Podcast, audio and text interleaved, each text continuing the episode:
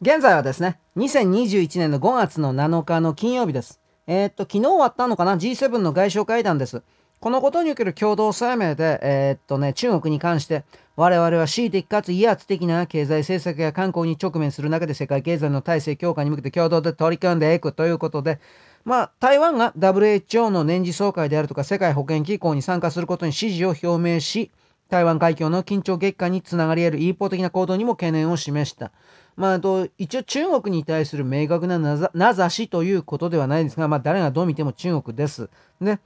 これ発表なされたら多分来年のということですか、近々の何らかの会合において台湾が呼ばれるということは一応あり得るとは言います。ただ ダブリューエイチオー がですね、中国によって相当乗っ取られているので、やっぱり拒否するだとか、面白いショーが面白いというよりも、この場合においてなんか追い込まれているのは中国のような気がするのですけれども、そういうものが見られるのではないかと思います。まあ、ロシアについても結局、えー、批判声明というか非難声明的なものが出てますが、これはロシアに関してはどうなのかな。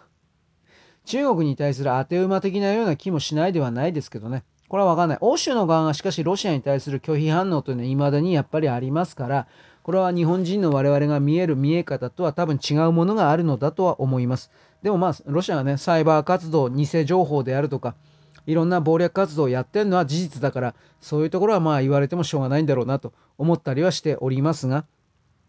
あなたはあの中国の側から見た太平洋という地図を見たことがあるでしょうか。まあ私あるんですけど、逆さ地図、逆さ地図中国とかって見りゃ多分わかるんじゃないかなと思うんですけれども、えー、ネットにないかな。うん、逆さ地図中国で。そうすると、中国の大陸が下側の方に、あの南というか下側の方に表示してあって、日本が裏向きというか逆側にね、表示されているんですが、ちょうどやっぱりそこから見ると、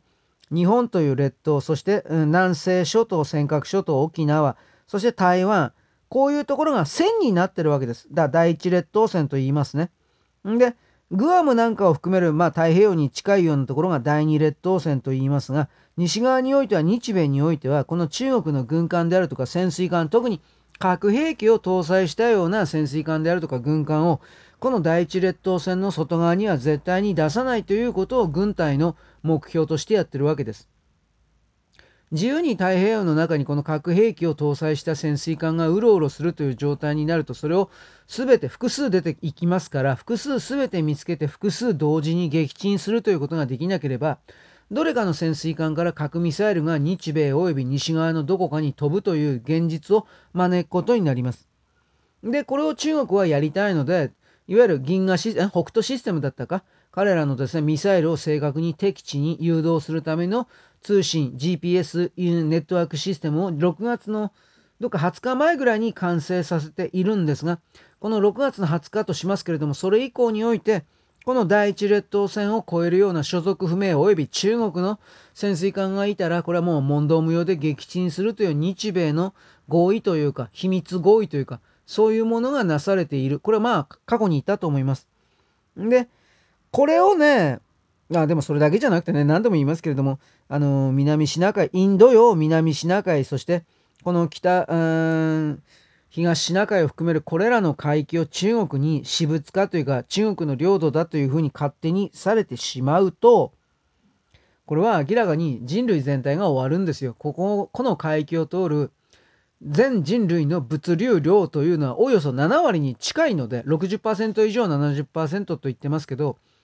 欧州における物流というのはこの経済が停滞するにつれてやっぱり減っておりますから、ななわりと言ってもいいんじゃないかなと思います。それぐらいの量の物流がここを通るわけです。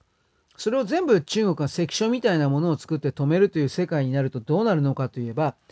全ての世界は中国の命令の通りに国家の運営をせざるを得ないというふうなことになります。そんなことを許せるのか。いや、私は個人は絶対許せないですよ。あなたはどう思うかは知らんけれども、